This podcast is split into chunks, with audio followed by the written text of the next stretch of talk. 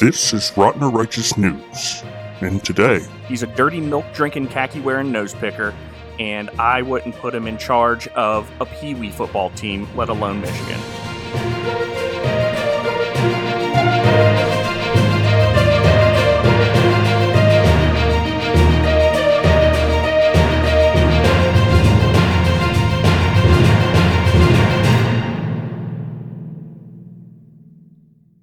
Welcome back to the Rotten and Righteous News Network, where we tell you nearly new news that nobody needs to know. I am your anchor, Zach Guiler, with my co-anchor, Scott Judge. Who's old and hard of hearing. Our episode is called Nearly What News? No, our tagline is Nearly New News That Nobody Needs to Know. Nearly new news. Right, because it's from the previous week. So it's not exactly new news. Okay. I'm glad that we got that covered. Well, you know what I thought you said. I meant to ask you about that the other day. It's nearly new news. Right. I do want to point out that today our podcast is sponsored by Guantanamo Bay. All right. And 2 years we've been waiting for a sponsorship, and it's Guantanamo Bay. They said that our show being played over the loudspeakers at Guantanamo Bay is more effective torture than anything else they've tried in the past. It's great. Waterboarding out. Rotten Righteous in. Correct. We're 2 weeks away from the college football season kickoff. And that means that AP Top 25 college football poll has just been released as of yesterday, August 15th, from when we're recording. So, as we all know, football is probably the most important social issue of our time, and whether or not these 18 through 21-year-olds catch balls good and run fast really is just so essential to our nation's health. And so it's important that we take the time to look at this AP poll just to see where we're at. Number one, Scott, who do you think? Alabama. Are you looking at it or are you just guessing? Have you already seen it? Well, I looked it up real quick, but I'd heard that they would be number one and I wouldn't expect anybody else.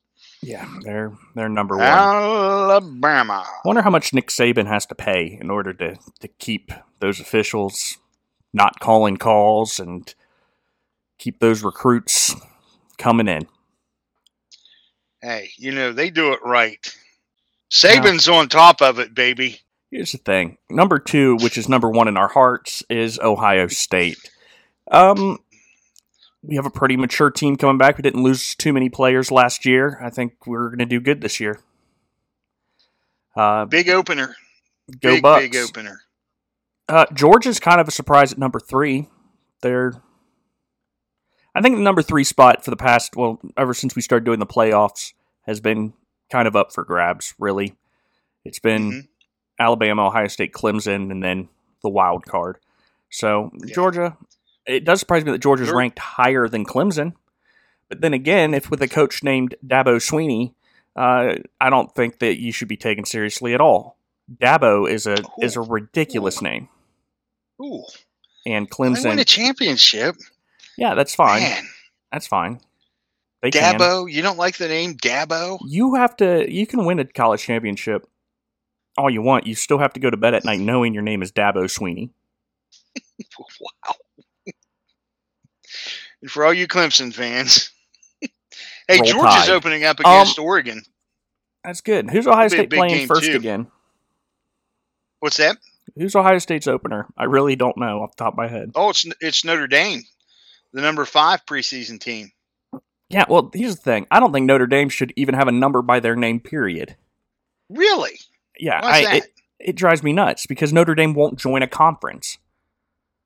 I could have a winning record, too, if I can cherry-pick who I play. I can say that I'm the greatest team in the world because my schedule's so strong if I get to cherry-pick who I play. But Ohio State has to play Big Ten opponents. And for the most part, the Big Ten kind of sucks right now.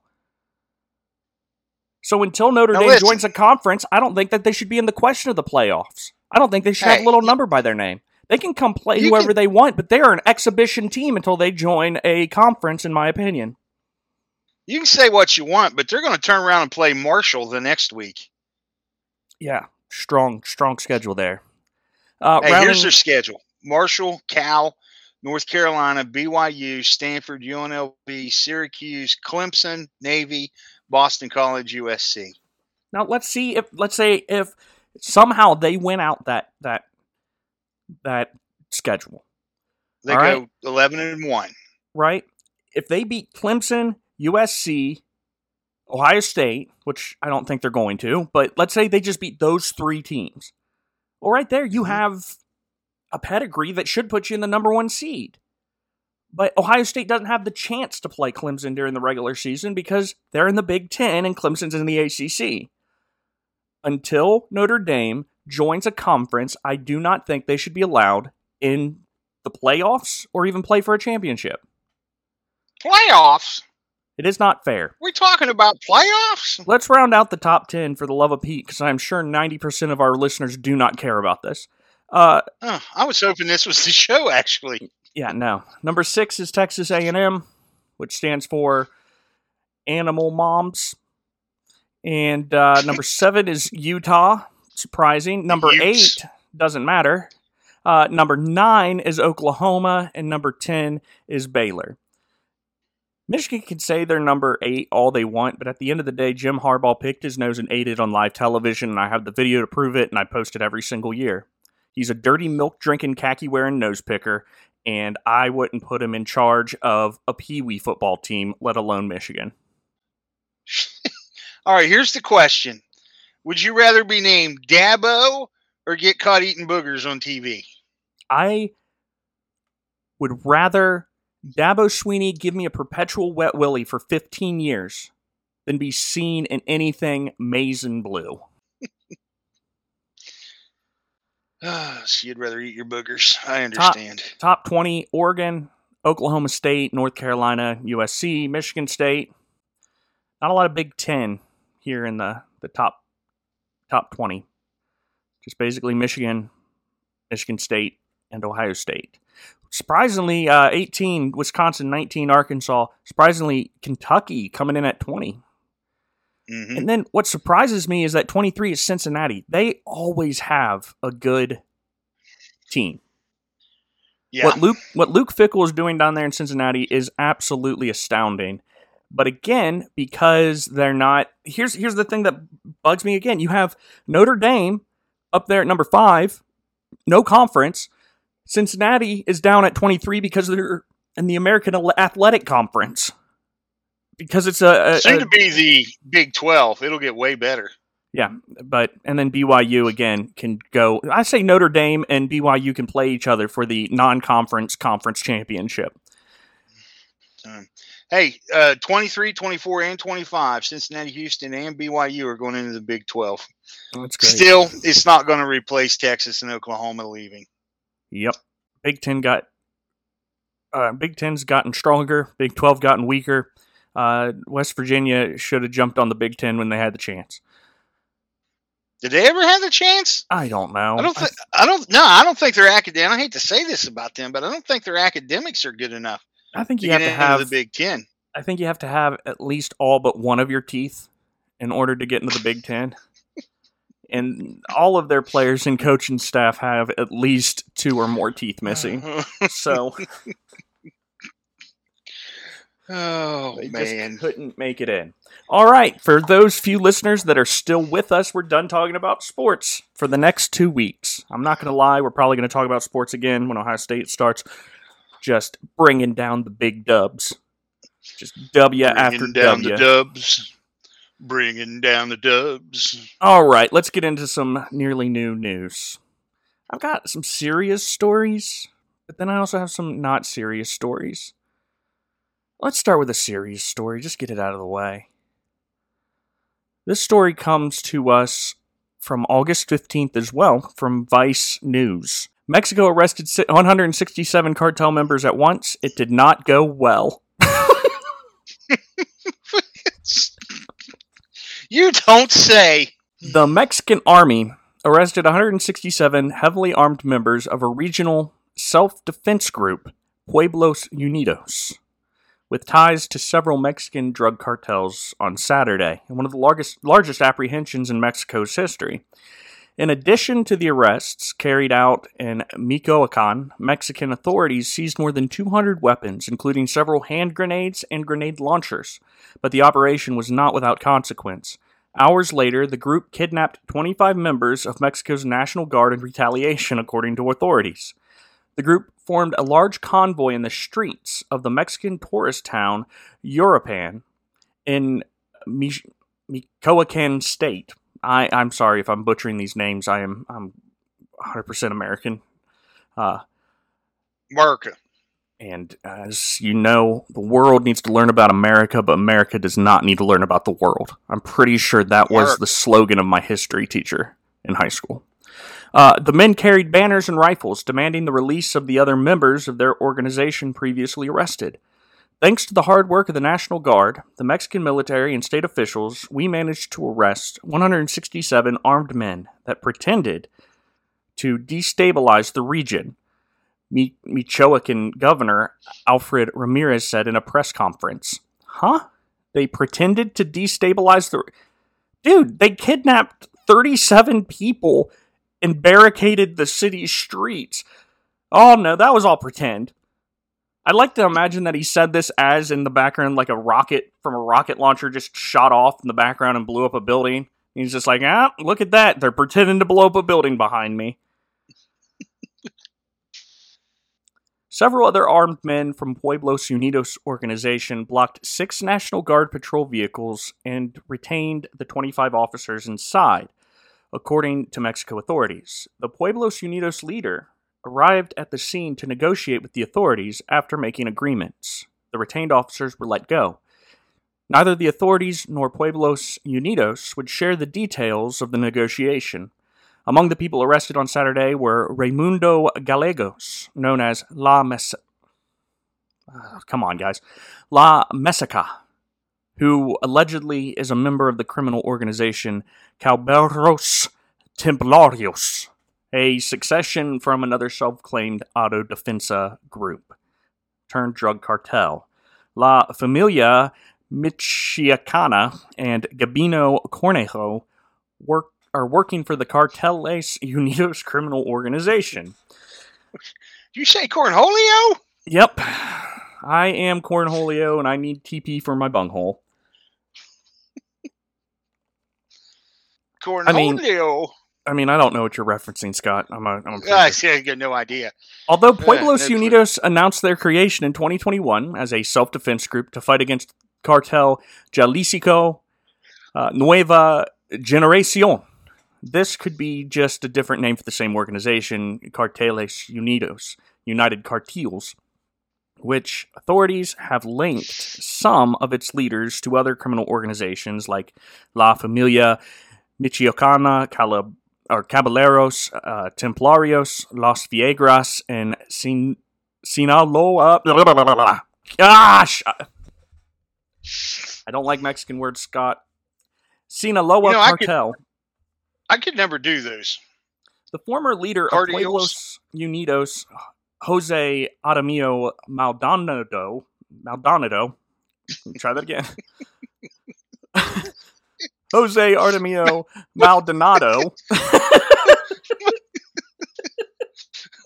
Yeah, I'm just going to leave this. I liked it better the first time. Maldonado. Joe. Yeah, I'm going to leave all of my misspeaks in there. We're going to get killed by the cartel. Known as El Michoacano, was known for being one of the biggest fuel thieves in Mexico, known as Huchicaleros. In December 2021, 4 months after being arrested, he escaped in an impressive prison break along with 8 other gang members. Security camera footage. I'm telling you, it says... Uchi. Yeah, his name was Huachicaleros. Cuchicolados. I love it. I don't know. Hoochie-colored.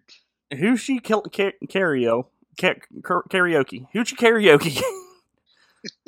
Security camera footage shared on social media showed a jerry-rigged truck being used as a battering ram to open a hole in one of the prison walls, along with at least one car bomb. Maldonado was apprehended back again by federal authorities in April in Mexico City. So there you have it. I just still like the president's like, guys, nothing bad's happening. Okay? Yes. Okay, yes. 30 or so National Guardsmen were apprehended by a Mexican drug cartel. Yes, we had to negotiate with them in order to get those National Guardsmen free.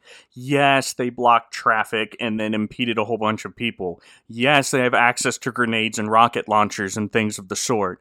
Yes, one of the main guys is one of the biggest gas smugglers in the world. But really, nothing's going on here. It's all cool. Nothing to see here.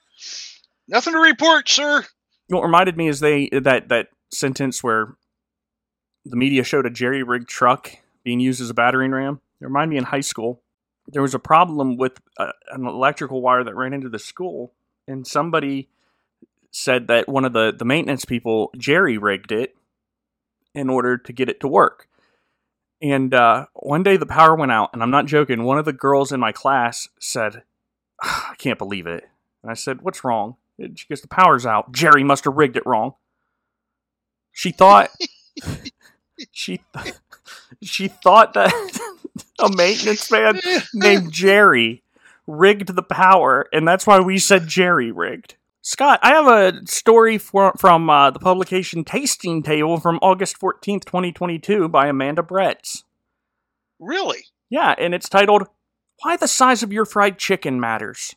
Did you know that when it comes to ways of cooking chicken, deeply golden fried chicken is definitely a flavorful favorite. No, you don't say. I personally think that boiled chicken breasts are the best. I love it. Love it bland and rubbery. It's my favorite. From being the centerpiece of Sunday dinner to a picnic staple, fried chicken's popularity is understandable. I agree. It is understandable why people like fried chicken. So far, nothing, not a problem with this article. You make a pretty mean... chicken thigh, breaded chicken thigh. You made that for me one time when you lived down this way in that old farmhouse. That's because it's not hard. It's also one of those dishes that seems like everyone has their own trick to make it better, juicier, crispier, more flavorful, or cooked perfectly golden and crispy. See, my trick is to undercook it a little bit.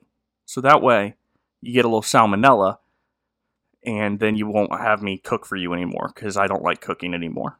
So I give people that eat my food salmonella. So they never ask. Some cooks prefer to soak the chicken in buttermilk, or in a buttermilk brine before frying, as noted in Taste of Home, while others swear by poaching the chicken and then frying it, as Sonny Anderson's recipe for the Today Show recommends. And when it comes to seasoning, everyone has their favorite spices they like to add to the breading.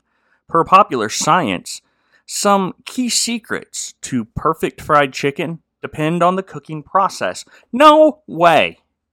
Duh. This dumbest article in the world. Hey, it turns out that when it comes to cooking chicken, how you cook it changes how it tastes. I'm glad that we had to get popular science in on this in order to come up with that analysis. Man, this is such a good podcast. Such is the type of fat used in frying in batches, so you don't overcrowd the pan.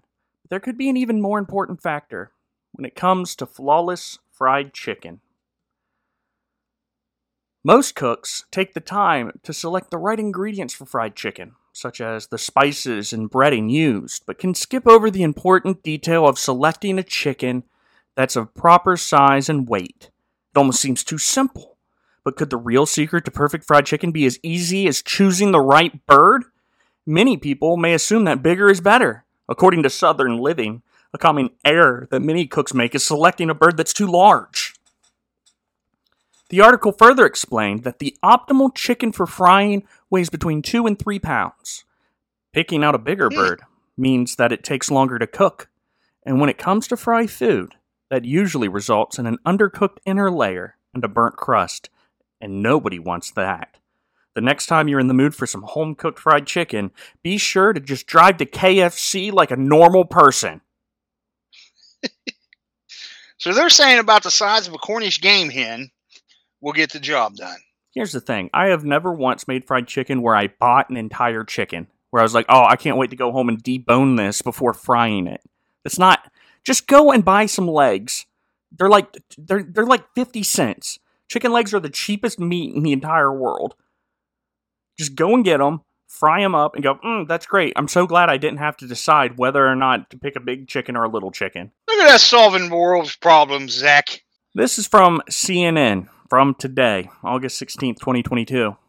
The title reads, Snoopy, mannequins, and Apollo 11 items will swing by the moon aboard Artemis the First. Boy. Do I have your attention yet? Not really, but go ahead. When the Space Launch System rocket and Orion capsule, scheduled for liftoff August 29th, set off on a trip beyond the moon, the spacecraft will be carrying some special items on board. Inside Orion will be 3 mannequins, toys, and even an Amazon Alexa, along with historic and educational items. It seems like NASA just kind of like went around the office and was like, hey, do you guys got anything that you don't want anymore? We're going to blow it into space. The mission, which will kick off the Artemis program with the aim of eventually returning humans to the moon, carries on a tradition that began in the 1960s of NASA spacecraft bearing mementos. Artemis will carry 120 pounds of mementos and other items in its official flight kit. It's so dumb. This is dumb. Why are we sending random crap into space? What if an alien finds it? What if an alien finds it and looks at Snoopy and is like, these people worship this dog apparently. Let's go kill them because they're apparently real dumb. Or could you imagine having your identity stolen by a Martian? Yeah, tell me about it. Oh my. An illegal alien stole your identity. That's why we need to close the borders. Exactly. Because aliens are going to steal your identity. Did I say illegal alien? Sitting in the commander's seat of Orion will be Commander Michoacán Campos, a suited mannequin that can collect data on what future human crews might experience on a lunar trip. It's name-picked via a public contest, is a nod to Arturo Campos, a NASA electrical power subsystem manager who aided in Apollo 13's safe return to Earth. The commander's post has sensors in place behind the seat and headrest to track acceleration and vibration for the duration of the mission, which is expected to last about 42 days. The mannequin will also wear the new Orion Crew Survival System suit designed for astronauts to wear during launch and re-entry. The suit has 2, count them, 2 radiation sensors. Boom. Look at that. What would it cost me?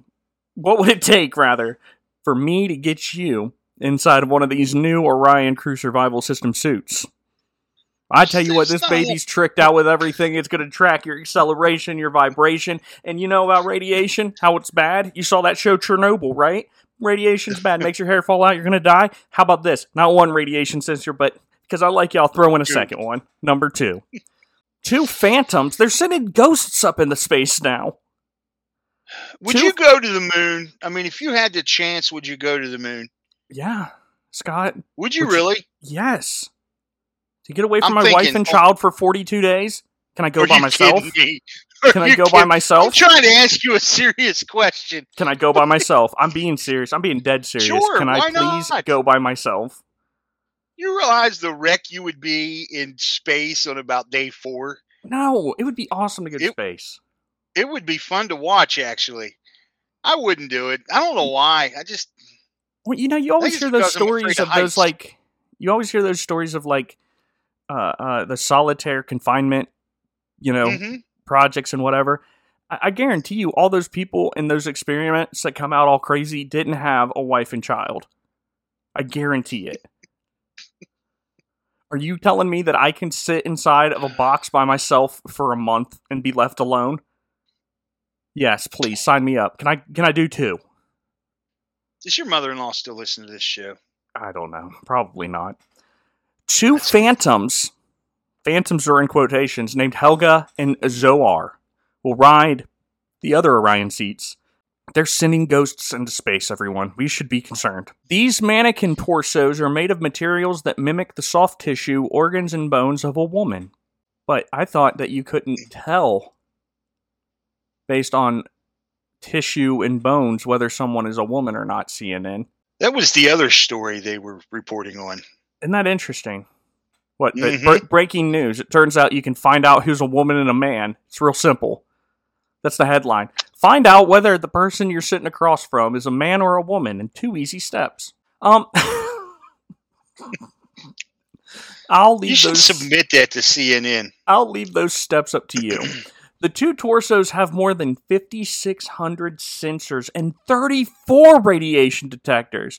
Move over, survival suit. We're talking 5,600 sensors, 34 radiation detectors to measure how much radiation exposure occurs during the mission. The mannequins are part of the Matryoshka Astrorad Radiation Experiment, a collaboration between the German Aerospace Center, the Israel Space Agency, NASA, and institutions across multiple countries. Zohar will wear Astrorad and radiation protection vests to see how effective they could be if future crews encountered a solar storm. And I tell you what, though, say what you want about NASA or whether or not we should be doing this kind of stuff and whatnot, but on the torsos of the mannequins is a German flag next to an Israeli flag next to an American flag. America. Think about that for a second. When America sent people to the moon, it was 1960s, right? There's only 2 decades separated between World War II and sending someone to the moon. Now, we're not even 100 years separated from World War II, and already the Germans and the Israelis are working together to help people in space. It's a feel-good story, Zach. I mean, that's kind of cool. I know that you think I'm being stupid, but I'm being serious. No, I'm not being stupid at all. That is a feel-good story. You are being stupid. All right, this next section is called Toys in Space. It's not spelled that way, but that's how I'm reading it.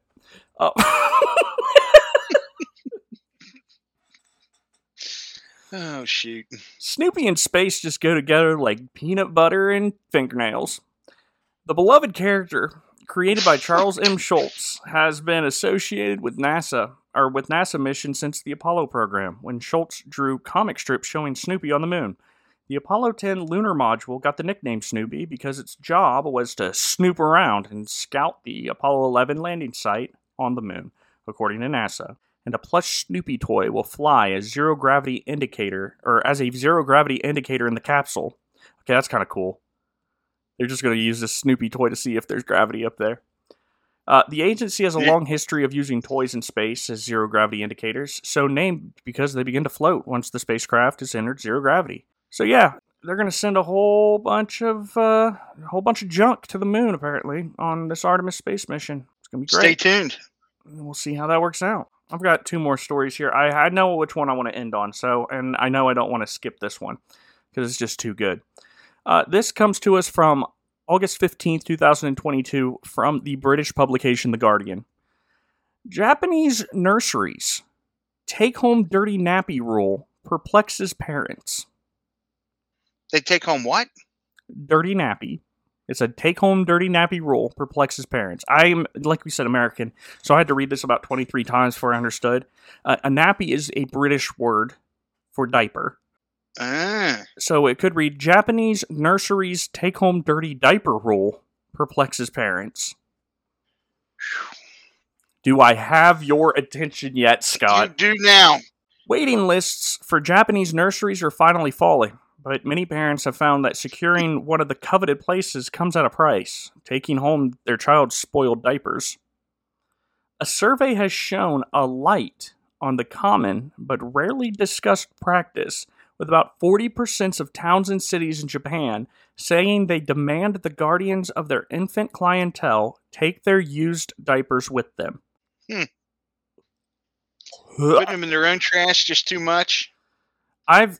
Quote, I've never told the daycare that it bothers me because I don't want to rock the boat, but it's strange, said one mother, who returns from picking up her child with 3 or 4 filled diapers in a bag that she throws away as soon as she gets home.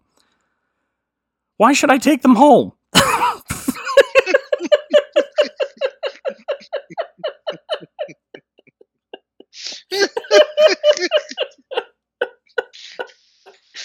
That's a great question, Zach. Tell me. Why should I take them home? Added the woman whose 2-year-old daughter attends daycare in Kyoto, where the city government has had the policy in place since 2011, according to Mainichi Shimbun newspaper, or to the Mainichi Shimbun newspaper. Baby Job, an Osaka-based child support company that supplies diapers to public child care providers, surveyed all 1,461 municipalities that run daycare centers and found 39% operated a takeaway policy. The firm placed towns and cities on the list, even if just one of the centers they operate make parents return home each day with used diapers. The poll found 49% had no such requirement, while 11% were unsure or simply responded other. The chief offender was Shiga Prefecture in Western Japan, where 89% of nursery facilities asked parents to take their child's diapers home, compared with 17% in Tokyo and 5% in the southern prefecture of Okinawa. The facilities do they have like little cubbies that are designated for the dirty diapers? So well, they're you don't get stuck with somebody. I don't know. What I don't get is they're clearly putting these in a bag to hand to the parent. Yeah. Why can't that bag just be the trash can? Yeah, exactly. Can you imagine going in and be like, what's that smell? I can't imagine going to pick my kid up from a daycare center and being handed his dirty diapers. You know what I would have done with them? I would have thrown them at him. I would have been like, no, you take those. These are your responsibility. These happened under your roof. Oh, my goodness. The facilities gave several reasons for making the demand, with most saying it gave parents the opportunity to check their child's health by examining their stools, while a smaller number said that they did not have the facilities or budget to dispose of the diapers themselves. You know what? That's fair, because every time I put one of Joseph's diapers into our diaper genie, a little gnome popped out and demanded 50 cents. Yeah. It got expensive after a while. The diaper gnome. Give me 50 cents. You know what if I didn't have 50 cents, he would have bit me right on the kneecap. Check my kid's health. He's going to poop here in a little bit. How about I just check it the next go round? Well, you know how it is, Scott. You have a newborn baby. This is definitely first parent problems, right? You have a newborn baby. You always just dig a little bit through their poo. Always. Said someone who has never dug through their child's poop in their life. Not even once. I mean, I would understand if my kid swallowed like a penny, right? Mm-hmm. Sure. Hey, can you save these diapers? I'm trying to make sure this penny doesn't get lodged in its small intestine. Yeah. But not on a daily basis. Hey, we thought maybe you'd like to look through these. No, I'm okay. Thank you, though. Appreciate it. We're good. Well, we just don't have the facilities or the budget to dispose of diapers. Apparently in Japan, you have to have a special magic trash can. And an official in the southwestern city of Fukuoka said that the practice was a hangover from days when reusable diapers were more common. We want the children's guardians to keep track of their health condition, such as the number of times they poo. Yokunori Abe of the Municipal Government's Children's Future Bureau told Mainichi Shimbun. I'll tell you what, I appreciate it, but tell you what, you just tell me how many times they pooed and I'll take your word for it. I believe you. Oh, you think you may have missed one? It's all right. We'll be fine. Now, this makes sense. Okay. Guardians buy crayons and other items that are used by individual children at the center. The same goes for diapers, with guardians bearing the cost of their disposal. Excuse me. If my child's crayon came in contact with their poop, feel free to throw that away too. It's okay. Yeah. I'll buy him another crayon. Go knock yourself out. We'll figure it out. Yukio... We'll make it work. Yuko Fujita, a sociology professor at Meiji University, said the policy reflected Japanese society's outdated approach to childcare. It is allowed to continue because our society has little awareness of raising children together, she said. The idea that it's the mother's responsibility to take care of children and their excrement is deeply rooted. Hey, here is your child's diapers. Could you please throw those away? Do I look like this baby's mother? Yeah.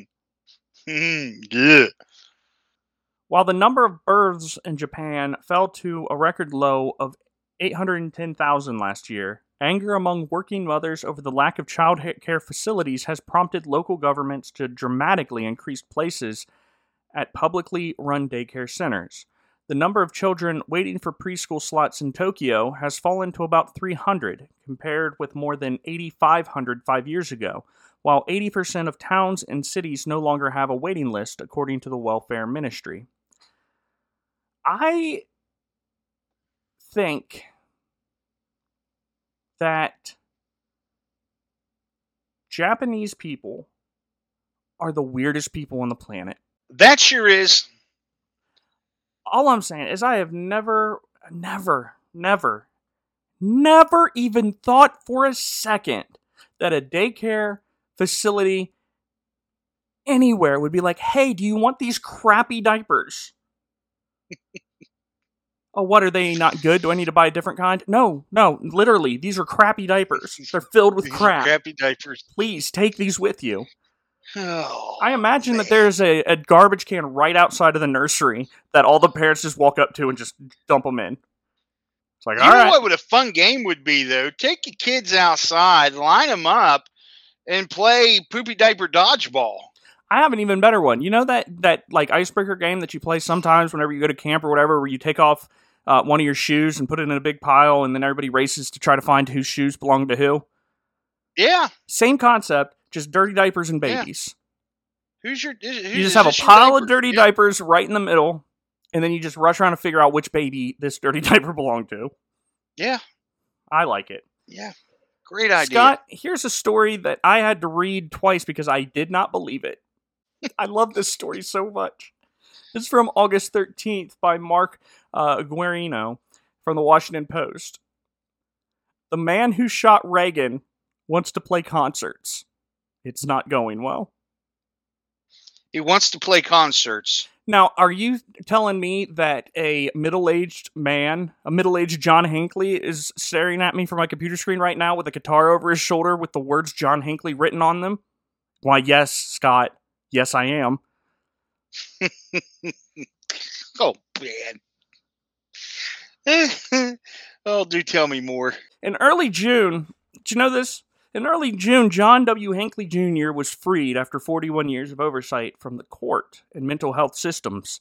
Having faced gradually loosening restrictions over many years, he now no longer needs to notify the court when he travels. He can access social media and email, and he can use his own name commercially.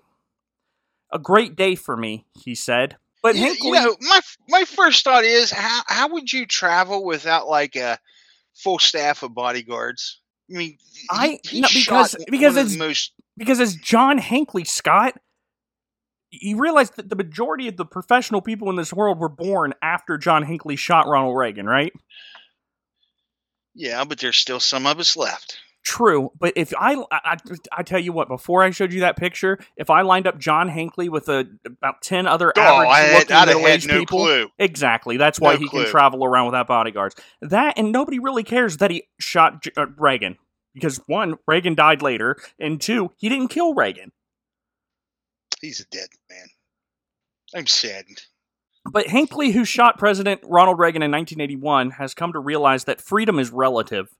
The notoriety that has followed him for decades is preventing him from what he wants to do most. Perform music to a live audience. So stupid. John Hinckley. I was drunk the day Reagan went out to his limo. There's tears in my eyes, and that's why I missed shooting Reagan. I am an assassin. But I'm not a very good shot. I missed When I tried to make the president pop, I shot 6 times and the bullet didn't find the target. It lodged in his abdomen and then he went to the hospital. They pulled it out and they threw me in some asylum. But 41 years later, I just want to play music. We're horrible. Oh.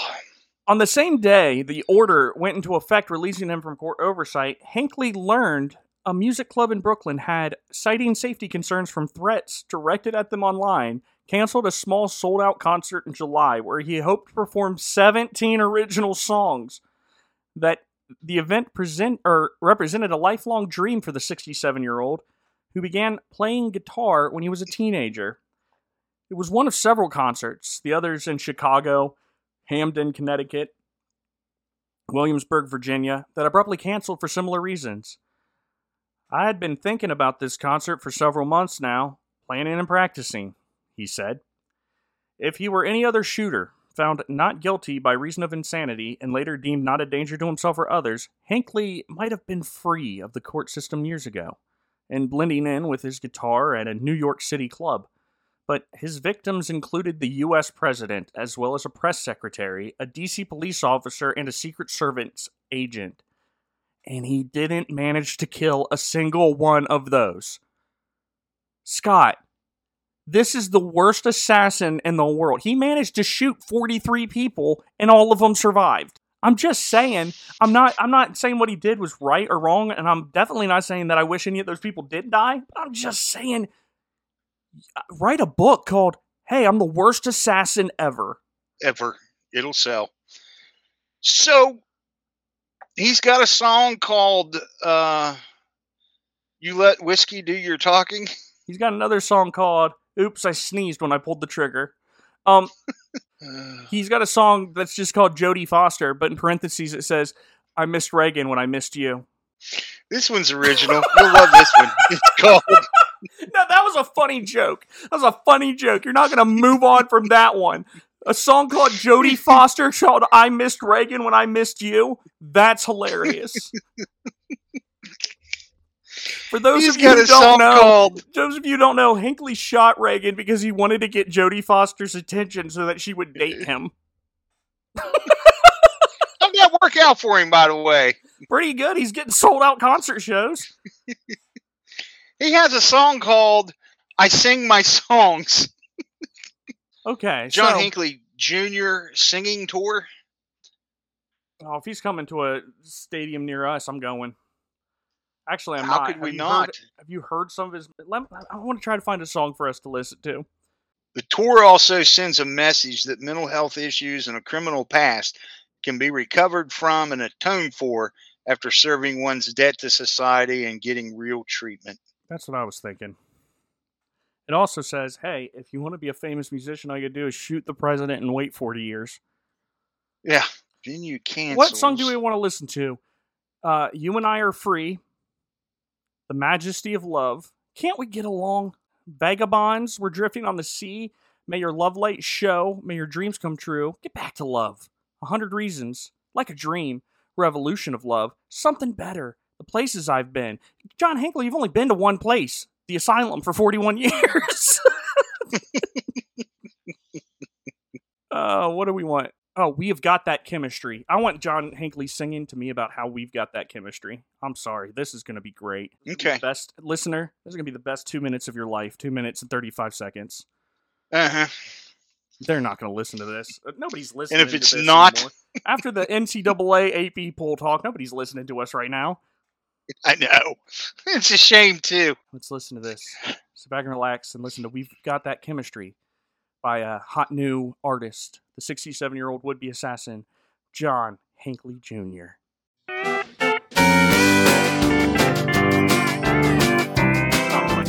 John Hinckley's not written. Fortunes, I don't need to have you. You don't ask that much of me. I think Paul Mays is singing with me. All I gotta do is hold you. 'Cause we have got that chemistry. I close my eyes and go go to sleep knowing in the morning it's you I will see. Our hearts are true and darling we always show it, 'cause we have got that chemistry. I can't do much more of that. Yeah, you ready to click out?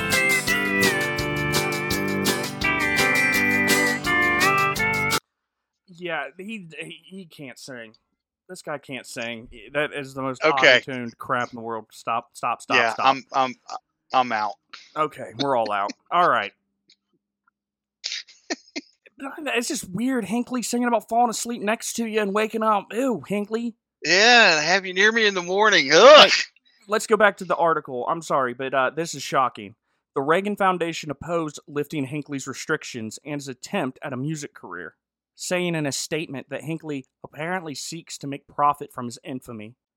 Yeah, because there's no other way anybody's going to go hear him sing. Of course not. I want to go see John Hinckley sing just so I could say I saw John Hinckley sing. I saw the man who shot the president. Yeah. If Lee Harvey Oswald had an art show, I'd probably go to that too.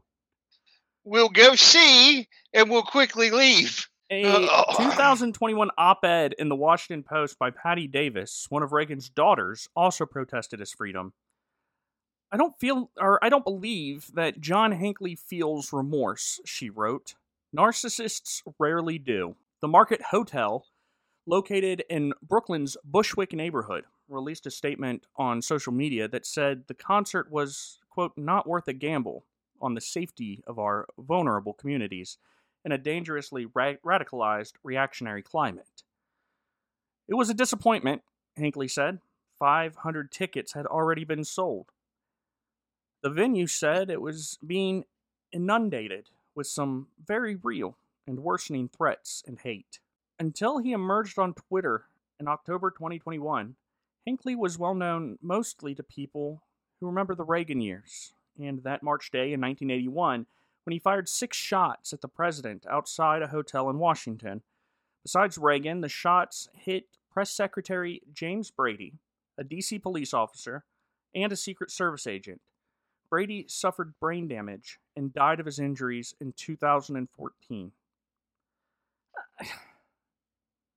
Can you... Look, how do you die from those injuries 23 years later? No, it's not 23 years later, Scott. We're talking about 33 years later. 33. I don't think you can say you died from an injury 33 years after getting the injury. I'm not trying to say anything negative towards that guy. That's a weird way of saying that. Mm-hmm. I stubbed my toe, 20 years ago. And if I ever get gout in my old age, what am I going to say? This is clearly a 43-year-old injury coming back to haunt me. Yep. That's how you tell it. A jury found Hinckley not guilty by reason of insanity, and he was ordered to live in a psychiatric hospital in Washington for more than 3 decades. However, starting in 2003, the court started allowing him visits with family, and in 2016, he was approved to live full-time in Williamsburg, Virginia, where his parents had relocated so that they could be nearby. The rulings came with restrictions, such as giving officials access to email accounts and electronic devices and notifying them if he planned to travel outside of a set distance from his home. As Hinckley worked to manage his mental illness privately, his public image continued to root him in 1981. I wonder why. When he shot the president and others out of a deranged plot to impress actress Jodie Foster. Hinckley says he doesn't watch television, and he isn't interested in learning what people say about him. Quote, I don't want to read up on all that, and I don't want to know. But after decades of silence, Hinckley has something to say. I just don't have the depression and isolation that I had back then, he said.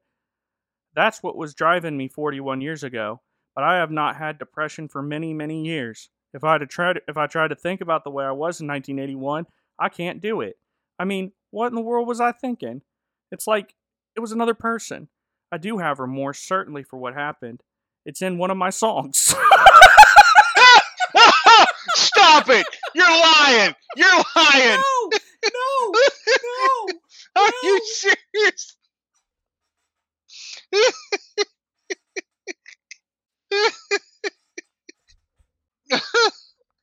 You know, and truth be told, Zach, here's a guy that very possibly could have benefited from a 40-day trip to the moon with mannequins all by himself. I'm pretty sure that this man is on a 40-day trip with mannequins to the moon, and he's never left the Earth. He could have used a break. The nearly 40 songs he has posted to YouTube, Spotify, and other streaming services reflect his journey in the simplest terms.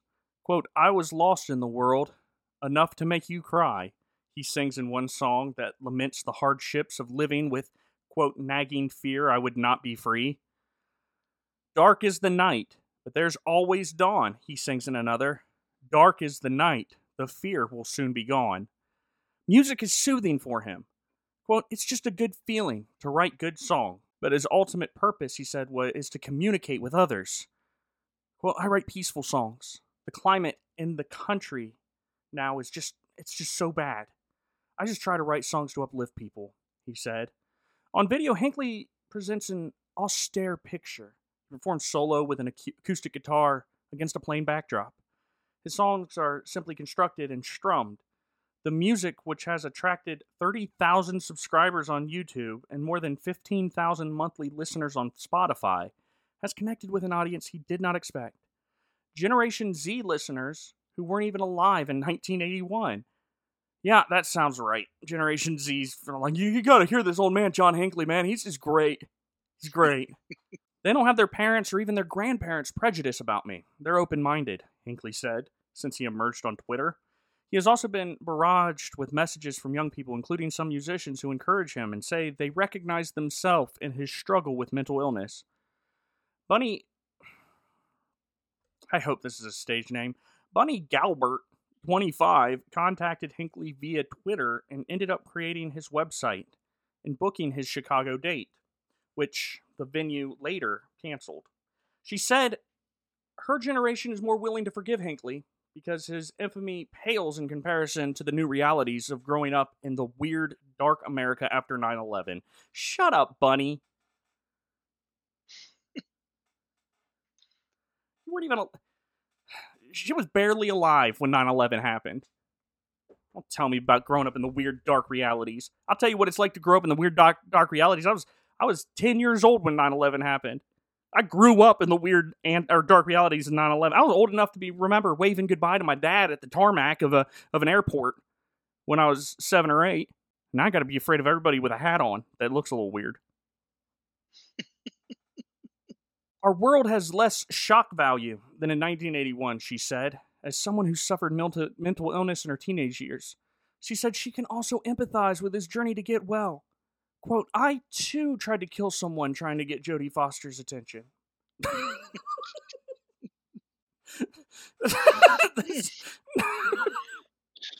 I mean, honestly, though, who hasn't tried to kill someone trying to get Jodie Foster's attention? Yeah. As someone who suffered mental illness in her teenage years, she said she can also empathize with his journey to get well. After being put away like that and judged, he could have chosen anger and resentment, but instead chose to make songs of peace, she said. Matt Paneth, an independent concert promoter in New York who booked the Brooklyn show, characterized Hinckley as someone who is simply trying to regain lost time. Quote, "He didn't get to experience life, and he's putting out a message of positivity in his music." You want to know why he didn't get to experience life? He shot the president of the United States. You don't get to experience life anymore after you do that, you big dummy. I just don't understand why Manson died in prison. He didn't get to experience much life after Helter Skelter and killing Sharon. The younger generations are dumb. They're dumb. They're dumb. They're horribly dumb. There's something heartfelt and honest about Hinckley's music, said Paneth, whose company Scenic Presents specializes in punk shows. One Hinckley song, quote, "Never Ending Quest," he said, is particularly poignant. He's saying he's on this quest to get out there and live his life. That's a beautiful, honest message. Listen, Paneth, I know that I wasn't alive when Hinckley shot Reagan, and I know that you weren't alive because you're the same age as me, so this is even millennials being stupid. But the last time Hinckley was out there in the world living his life, he shot 3 people. There's some people in this world that don't deserve a second chance and certainly don't deserve having a microphone shoved in their face and singing their song. I've never once shot the president, and I still don't think I deserve to have a microphone shoved in my face because look what stupidity I do with it. Hear, hear!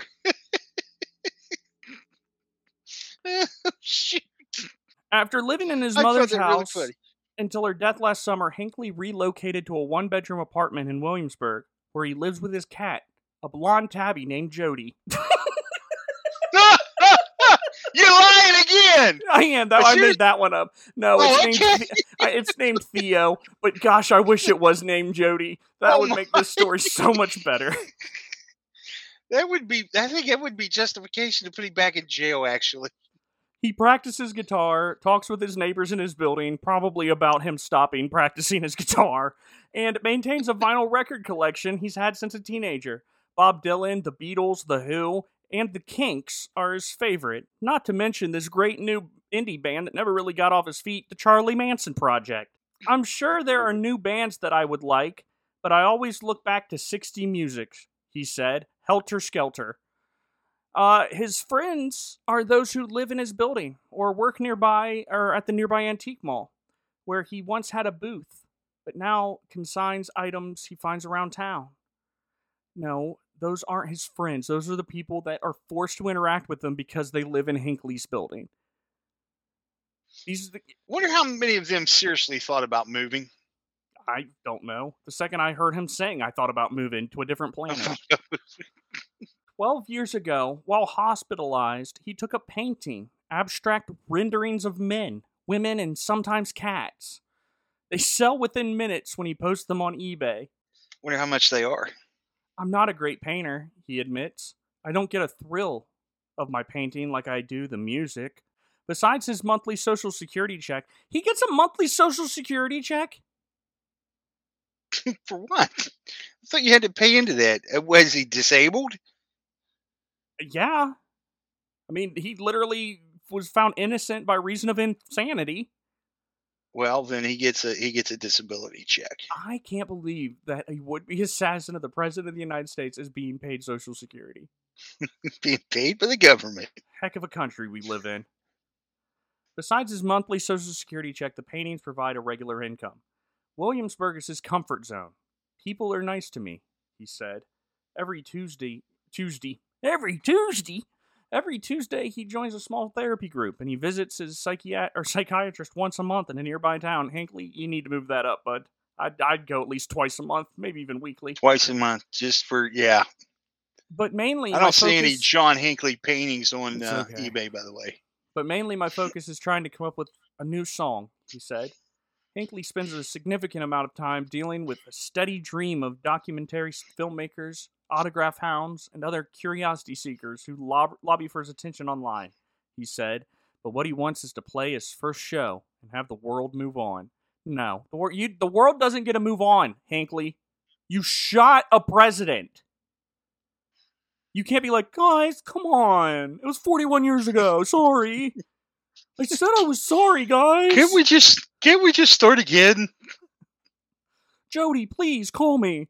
After 3 dates were canceled earlier this summer, Hinckley took it into his own hands to rent the theater located in the Williamsburg Regional Library for a date in November. But 3 hours after he announced the date on Twitter in early August, that venue too canceled his appearance because, quote, the library immediately received hostile comments through chat and email, and it was becoming apparent the concert was clearly going to become a major disruption to library operations. Desiree Parker, the library spokesman, said via email. Philip Resnick, an expert in forensic psychiatry at Case Western Reserve University of Medicine in Cleveland, said Hinckley's hospitalizations was unusually long for someone found not guilty by reason of insanity. The average hospital length is 3 to 4 years. He's been hospitalized for an extraordinary length of time because of the infamy of his crime rather than evidence, he said. He shot the president! Wow. So he's making the declaration he should have been out in 3 to 4 years. Performing music in public, quote, would not be a concern for anyone with a psychiatric problem. Anyone? What if your psychiatric problem is you see crowds or people clapping and you think they're coming to murder you? And you pull out an Uzi and shoot all of them. At least if John Hinckley did that, no one would die.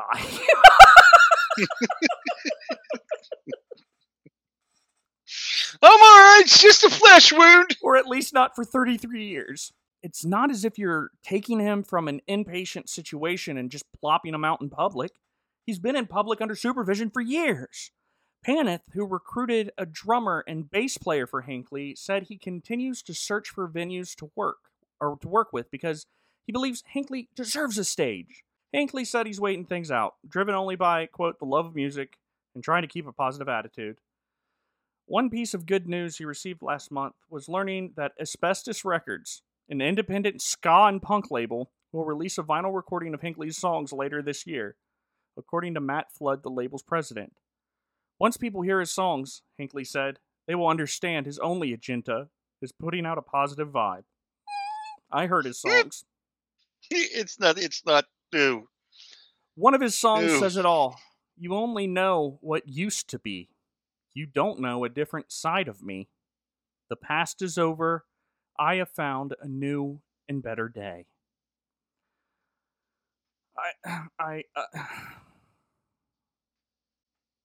Good night, everybody. I'm literally, that's where I'm going to end the show. Just right there. Yeah, well, you can't give anything worse.